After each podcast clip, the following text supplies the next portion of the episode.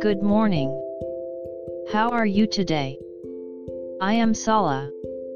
Let's start today's Bible. Today's Bible verse is 1 Timothy 1:15. I'll read. This is a faithful saying and worthy of all acceptance, that Christ Jesus came into the world to save sinners, of whom I am chief. Amen. Someone says that a well-behaved person becomes a Christian. It's not actually like that. One who admits that he is a sinner and repents believes in Jesus and becomes a Christian.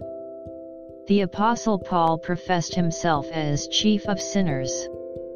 And it was a brave behavior at that time. May we fall down before Jesus today as well. God bless you. See you tomorrow.